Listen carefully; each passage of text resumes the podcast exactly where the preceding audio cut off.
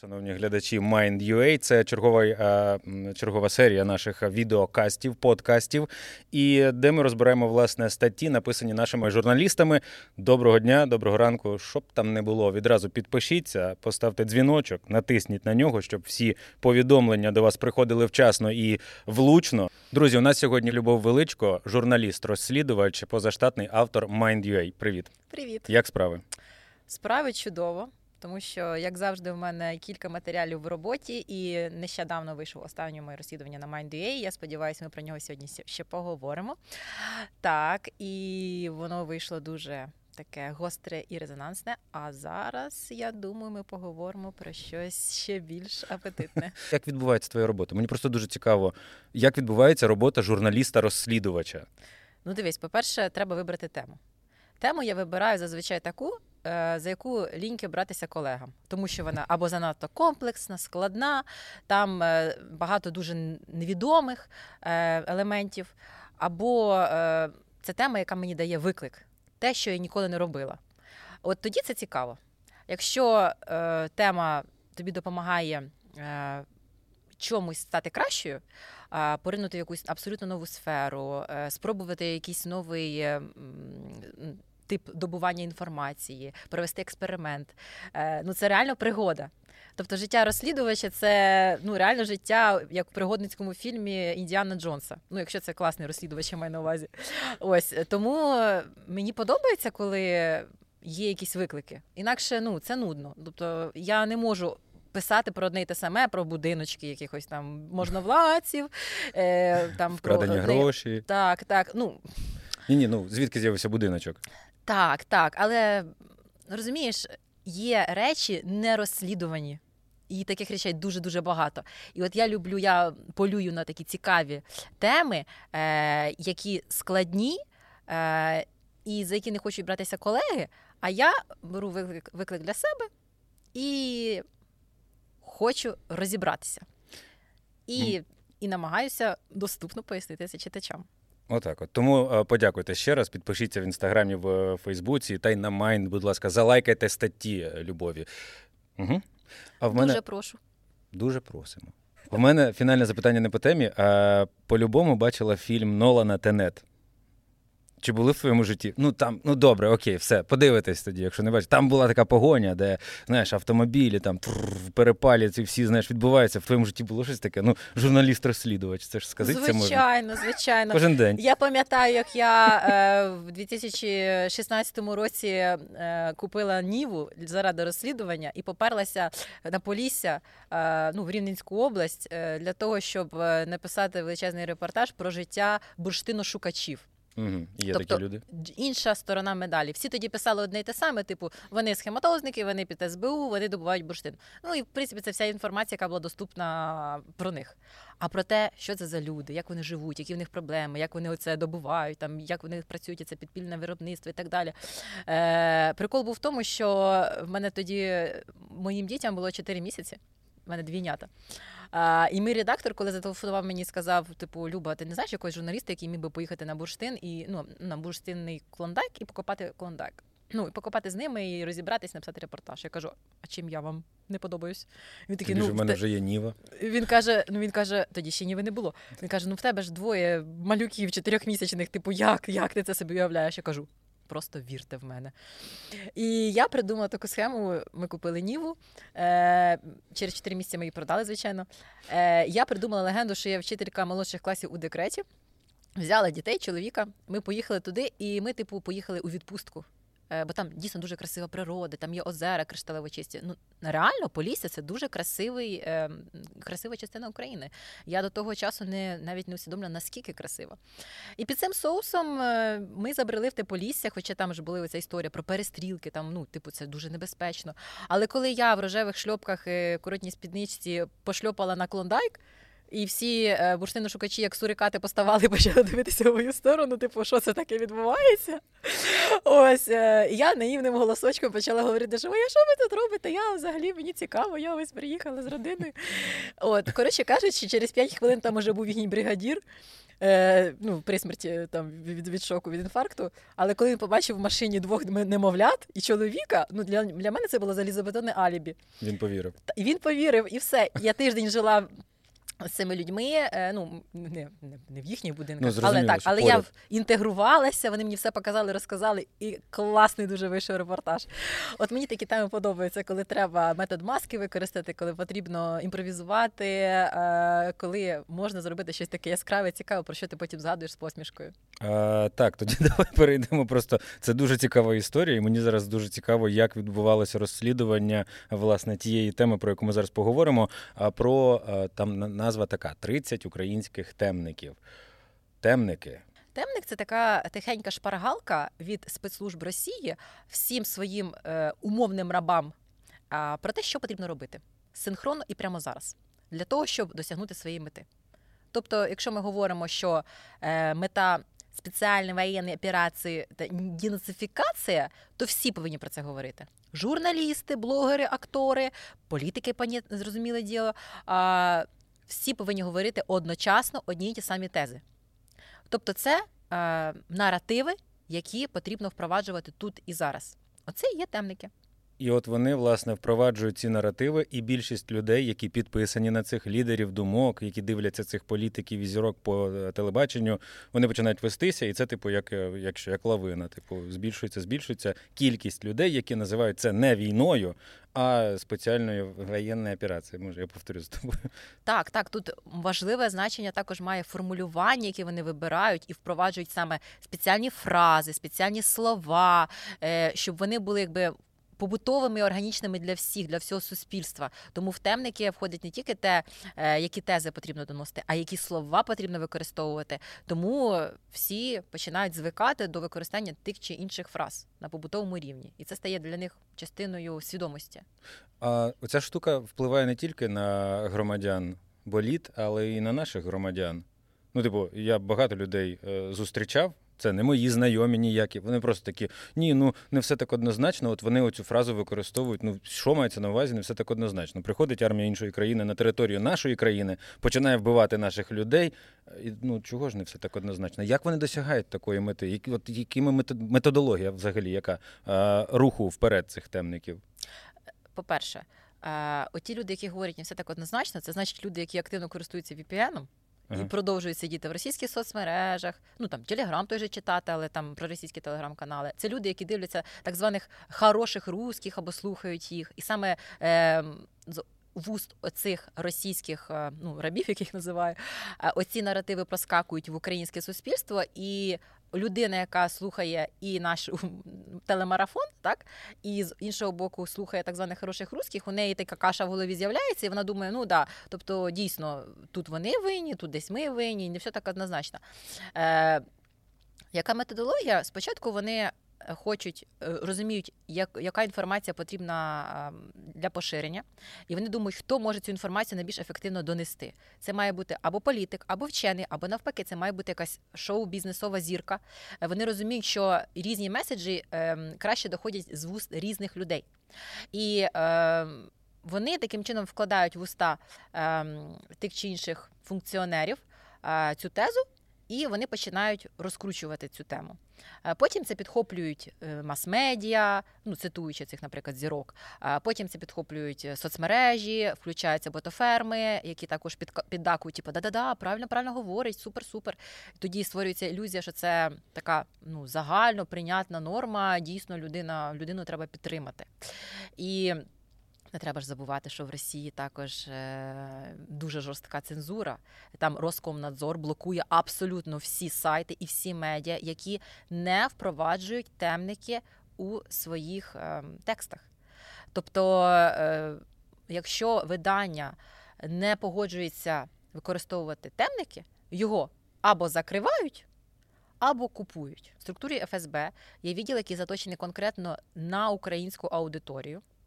І е, він до війни складав близько вісімдесят чоловік. Е, потім, от, е, перед самим початком війни, він збільшився, цей штат, вдвічі. Тому що вони розуміли, що роботи буде дуже багато, і вони підтягнули людей з регіонів, з центрального апарату також і нагнали цих людей, щоб вони більш активно працювали саме по Україні. Тобто у них там є такі в ФСБ такі управління, які займаються одні там пострадянським простором, типу там Молдова, Румунія, Чехія, Болгарія. Підтримують тління цих тем. Так, так, так, так. А, але є ціле управління, яке тільки займається Україною, тому що для Росії дуже важливо було саме контролювати український інформаційний простір, тримати в кулаці, тому дуже велика кількість співробітників працювала виключно на Україну. І перед війною штат збільшився вдвічі. Дуже цікава така інформація. Там було вісімдесят людей в штаті, потім збільшилось вдвічі. Ну, я не знаю, в кого є доступ до такої інформації, а в тебе є. Як це відбулося?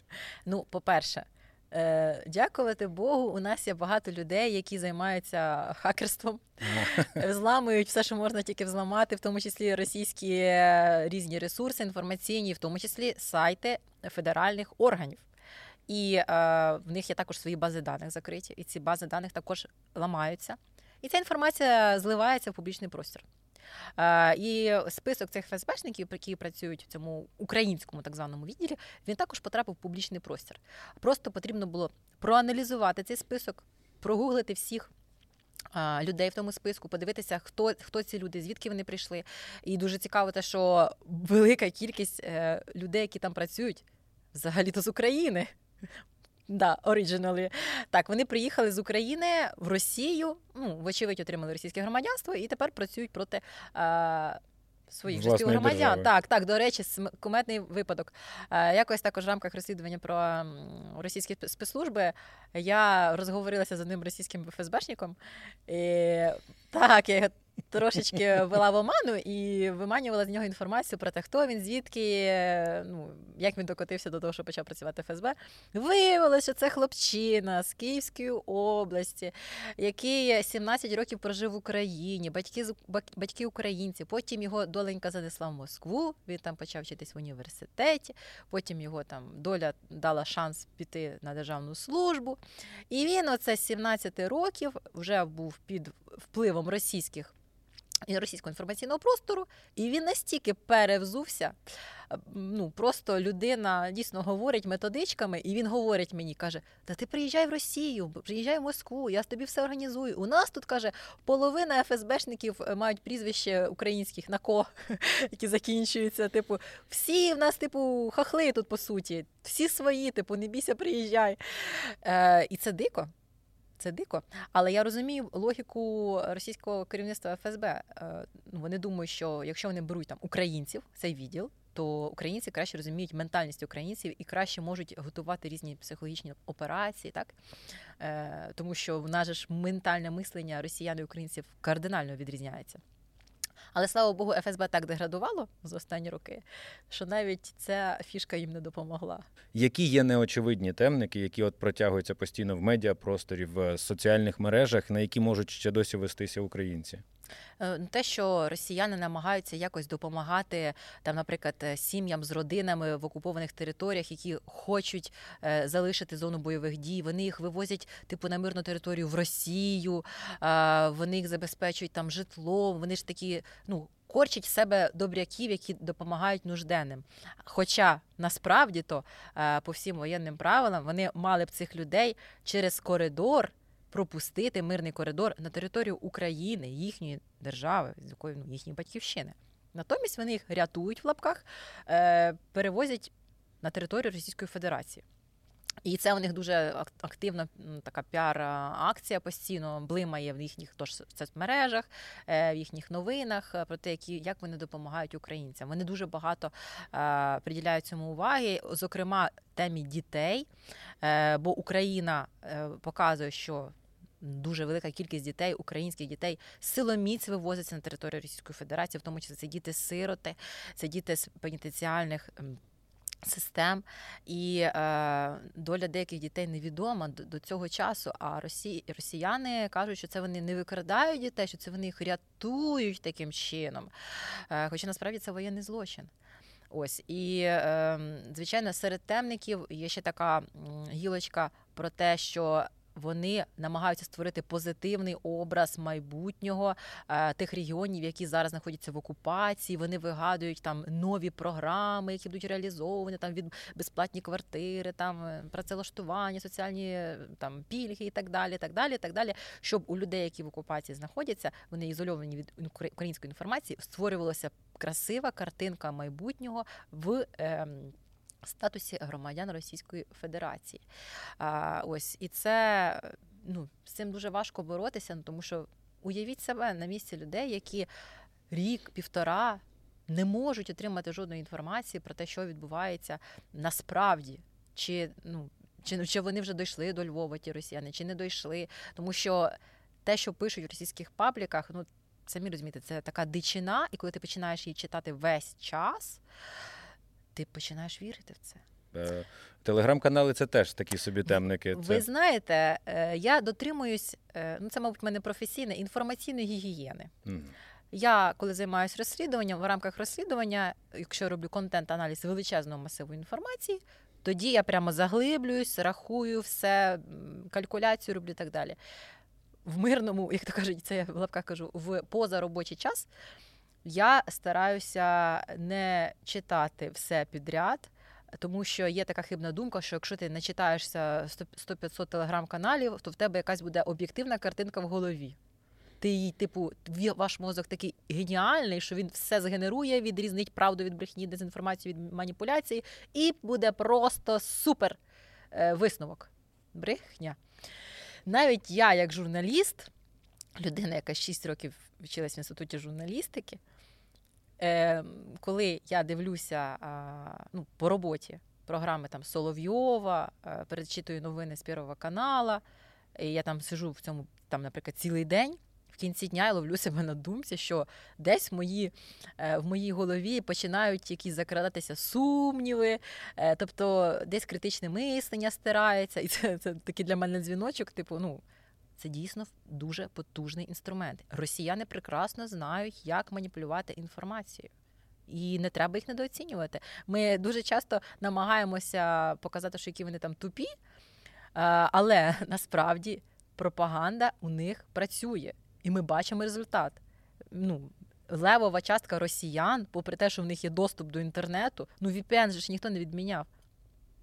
Вони вірять в те, що говорить їхня влада. Вони продовжують через півтора роки війни підтримувати дії Росії. Їх не зупиняє ні кількість вбитих, ні проблеми в економіці, нічого їх не зупиняє. Пропаганда – це дуже сильний і, ну, недооцінений інструмент. Тому Росія його так активно і використовує. Чи є якась протидія з боку е, України, українських медіа? Ну, не будемо називати це пропагандою, чи, ну, як це правильно назвати, і чи є якась протидія? Загалом отак от. Звичайно, є. Дивіться, в темі інформаційних воєн виграє завжди той, хто диктує наратив і змушує е, противника реагувати на нього. Ну, типу, відбріхуватись. Угу. І якщо ви е, ну, уважно читаєте новини, то ви бачите, що дуже часто нас з'являється якась інфа від нашого там Генштабу. Ми говоримо, що ми дізналися наперед, що Росія планує то-то, то-то, то-то, то-то зробити. Е, тобто вони ще це не встигли зробити, а ми вже це озвучили, і Росія така... І вона починає реагувати і щось там белькотіти у відповідь. Про зе ес було так багато. Так, так, так. Е, і, і в цьому ми молодці. Тому що багато років до повномасштабного вторгнення Росія була е, тією силою, яка нападала, а ми відгавкувались. А тепер все помінялося місцями. Е, вони відгавкуються, а ми нападаємо. І це прекрасно насправді. І при цьому... Дуже часто, от коли я спілкуюся з закордонними колегами, які цікавляться там свободою слова в Україні і взагалі чи вона існує зараз під час війни, вони дуже дивуються, коли я відповідаю на питання про те, чи може, можуть українські журналісти під час війни критикувати владу, розслідувати корупцію. Я кажу, звичайно, ми це постійно робимо. Ми нікого не боїмося, навіть під час війни. І в них завжди так щелепа відвисає, типу, як це? Кажу, ну так, кажу. Ми, так, у нас війна, але це не означає, що ми всі поховалися по нірках і не можемо покритикувати президента, ми не можемо покритикувати там міністра. Та легко, просто легко. І особливо цьому дивуються а, журналісти не тільки там з Китаю, да, де там тотальний, е, тотальна заборона на будь-що. Думати навіть не можна про це. Але, зокрема, дивуються там журналісти з Італії, да? Італія – це країна ЄС, здавалося б, да? Ну, в них, певно, що ще дуже... Але, але в Італії, в Італії зараз покритикувати президента можуть собі дозволити один-два, і на цьому закінчили журналісти, тому що фактично всі медіа належать а, владним структурам. Це Все. Новий світ такий, чи що? І, ну, і скажіть мені, будь ласка, в кого воєнний стан? В Італії чи в Україні? Якщо не працюють соцмережі, телеграм-канали, бо є ж люди, які от умовно не користуються інтернетом принципово, чи в силу там свого віку, чи в силу там я нічого не розумію, мені ці телефони ваші з сенсорними екранами, для них існує умовне телебачення, на якому відповідно на території України, ну, дуже важко подивитися щось з російського. Тому вони дивляться українське. Чи є серед людей, які гіпотетично можуть з'явитися на телебаченні, а, такі от а, таємні агенти? Бо ми знаємо, що їх було багато, ес бе у займається цим, чистить, чистить постійно, але вони постійно з'являються нові і нові. Як взагалі так відбувається? І хто, ну, за твоєю думкою, за версією, можливо, ще досі є оцим кратом, темником таким в образі якогось діяча медійного? Дивися, а... російських консерв в Україні настільки багато, тому що дуже багато років підряд ми не робили нічого для того, щоб почистити наш інформаційний простір, політичний простір, як то кажуть, від цих консерв. Не чистилися ні Служба безпеки України від агентів російських, ні наш парламент, ні ніхто. І тому не дивно, що вони, здається, не закінчуються. Ми їх там саджаємо, беремо під варту, і тут хтось новий, новий, новий з'являється. Е, часто я чую, ну, от просто голос народу, що блін, та скільки ж можна, там якийсь там депутат о пе зе же, чому він до цих пір не за ґратами? Типу, ну це ж о пе зе же, це ж ну, явно проросійська партія. Е, і тут кілька причин. По-перше, для того, щоб дійсно притягнути до відповідальності особу, да? Особливо політика, потрібні вагомі причини, вагомі підстави і назбирати фактаж. Цим займається там, Служба безпеки України. І перед тим, як вірватися з обшуком, да, вони збирають цю інформацію, проводять експертизи, лінгвістичні, там, хто він, що він там наговорив, наляпав, так, з проросійським наративом. Для того, щоб були вагомі підстави, цю людину там, посадити за грати на дуже довгий період. І на це потрібен час. Е, інколи... очікувані на лінгвістичну експертизу проходить рік-два. Угу. Черга гігантська, колосальна. І тому ми, е, ну, зокрема, я дуже чекала, коли вже доберуться до Шуфрича, коли ж вже доберуться до Шуфрича. Ну не може Шуфрич очолювати Комітет свободи слова під час війни. Це крінж. Коли, коли, коли, коли, коли, коли? Нарешті. Дісталися і до нього. Е, і ми будемо ще бачити ще дуже-дуже багато таких ситуацій. І е, прикол в тому, що російські консерви е, – це актори довготриваючі. Вони можуть роками е, бути в образі патріотів, ходити в вишиванках, розказувати про те, як вони щиро люблять Україну. От згадайте Киву. Він же розказував, що я головний бандерівець. Реально, він це говорив. Ну, на каналах він казав, що я націоналіст. А потім клац, і він переїхав в Росію і вже з федеральних каналів розказує, як він ненавидить бандерівців. Тобто людину просто підмінило це актори, які а, виконують свою функцію, але вони можуть на публіці говорити те, що люди хочуть чути, а підпільно, ну не на публіку, а виконувати інші завдання. Там, наприклад, збирати якусь інформацію чутливу, так? Якщо вони входять, ну, умовно кажучи, там, в комітет е, з питань там, розвідки, да, оборони, вони є, виходять людьми, які мають доступ до найчутливішої секретної інформації. І цю інформацію можна передати в Кремль. Тобто ти корчиш себе з ультрапатріота, підслуховуєш секретну інформацію і передаєш її Росії. Супер!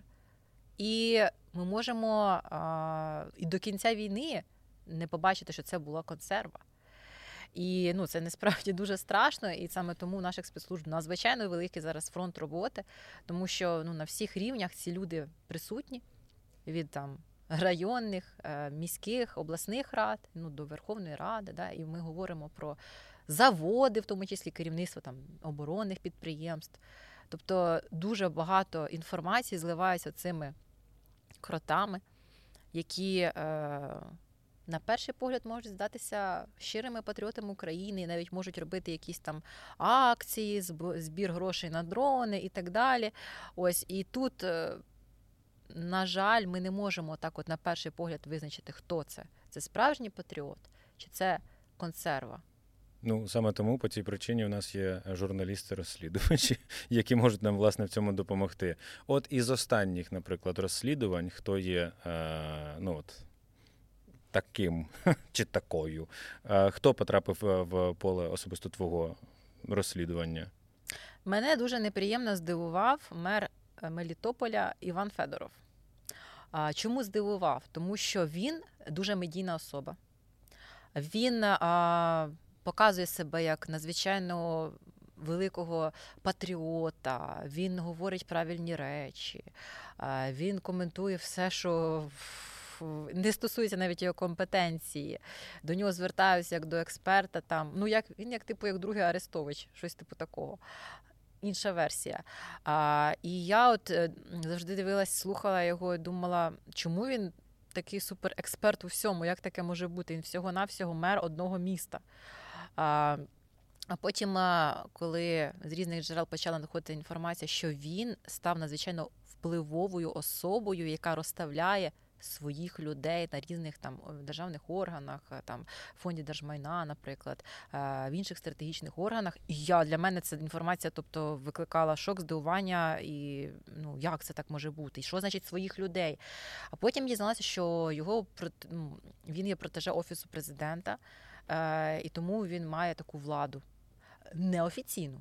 Ага. Тобто він не має ніякої офіційної, офіційних повноважень там розставляти своїх людей, умовно кажучи, проводити конкурси на заняття якихось посад. Але ну, це, умовно кажучи, телефонне право, яким він користується. І ось в останньому своєму розслідуванні, що ми бачимо?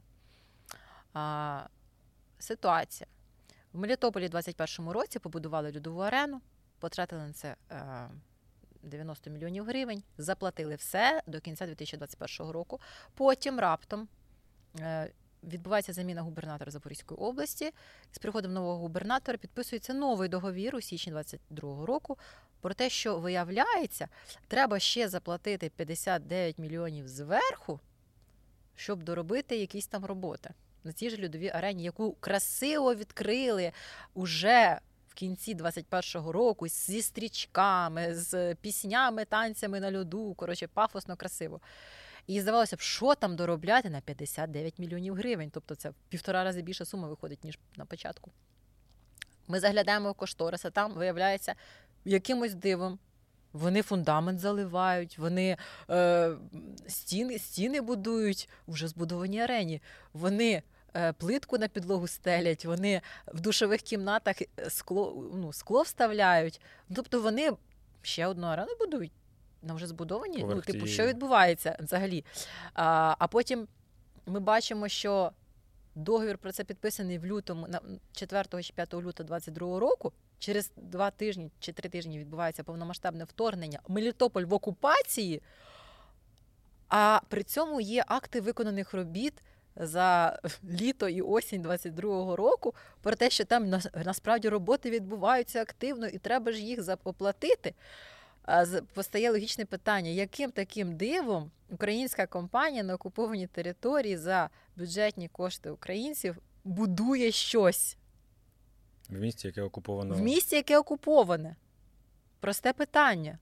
І коли я звернулася з цим питанням до Івана Федорова, він почав плутатись з такою страшною силою, якою ніколи не плутався в своїх інтерв'ю.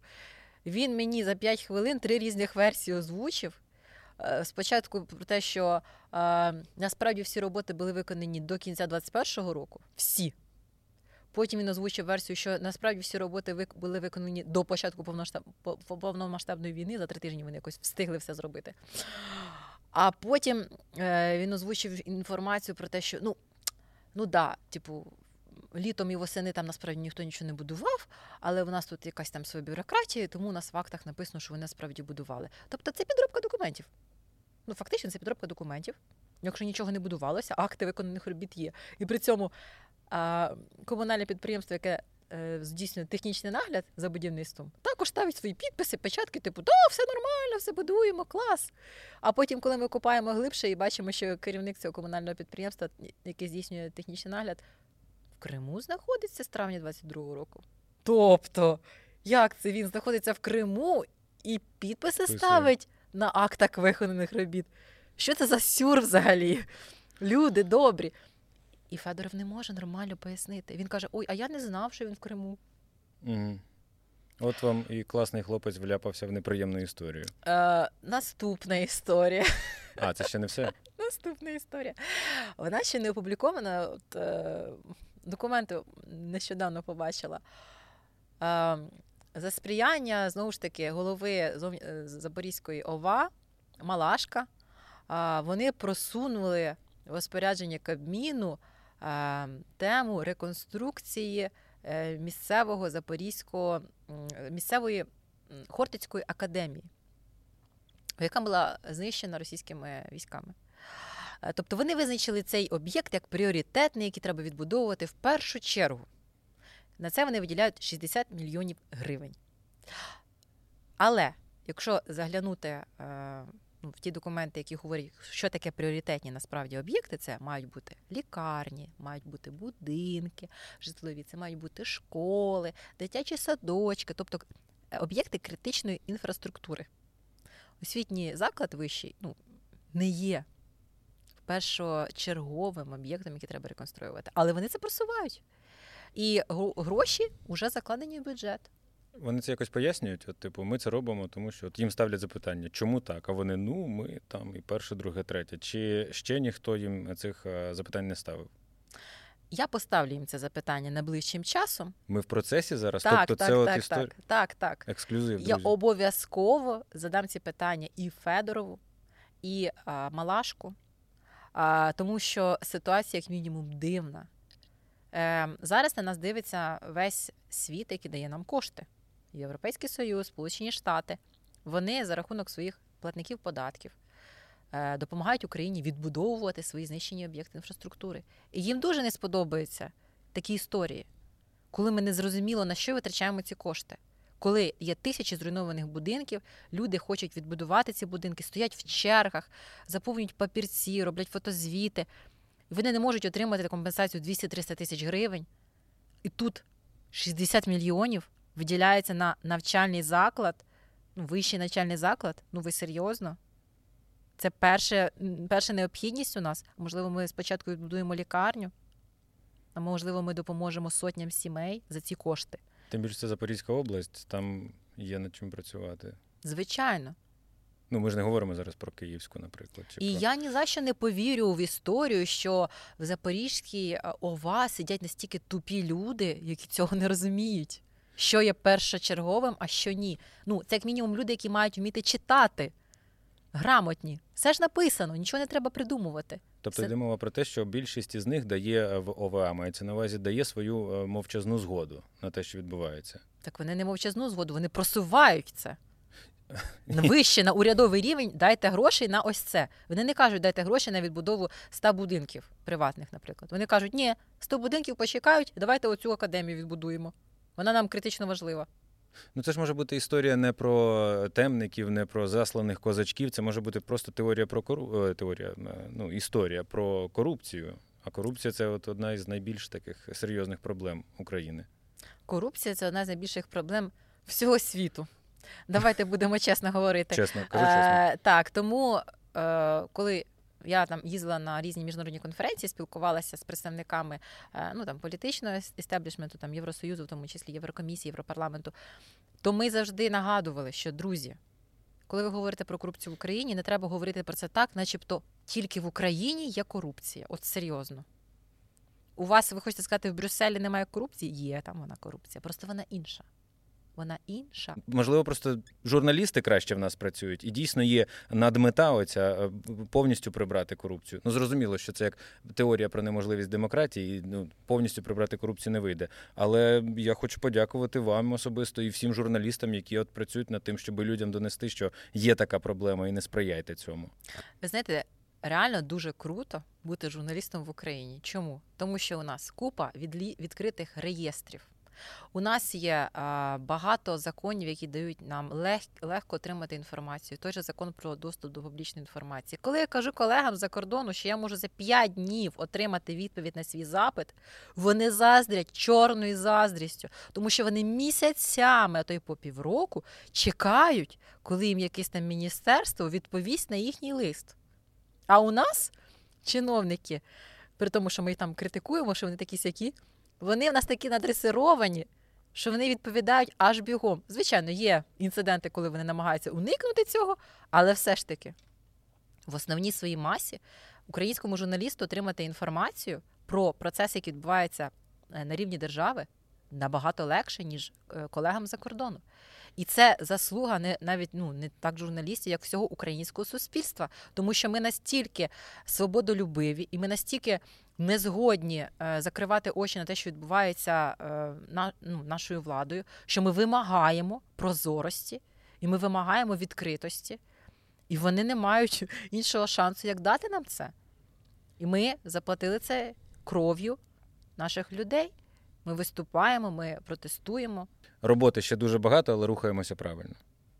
Рухаємося дуже правильно, і я впевнена, що в нас все вийде.